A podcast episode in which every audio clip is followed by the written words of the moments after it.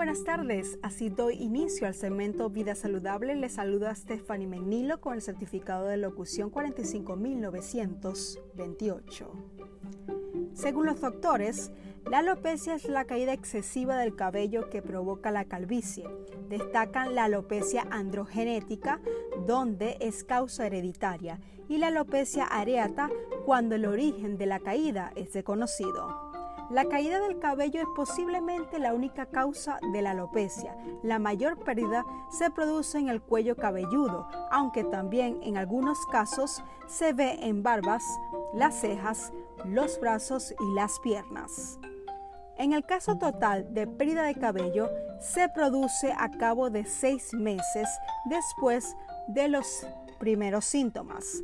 Ahora bien, la alopecia es causada por tres factores como la herencia genética, la edad y las hormonas, o en muchos casos se debe a un problema emocional que afecta el sistema nervioso y el estrés.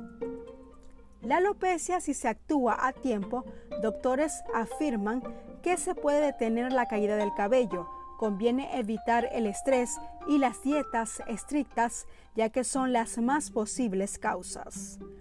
Los tratamientos para la alopecia pueden variar según el tipo que se tenga y las causas que la originó. Pero lo más comúnmente son con complementos nutricionales y fármacos y de uso tópico y en extremo caso se opta por un trasplante de pelo.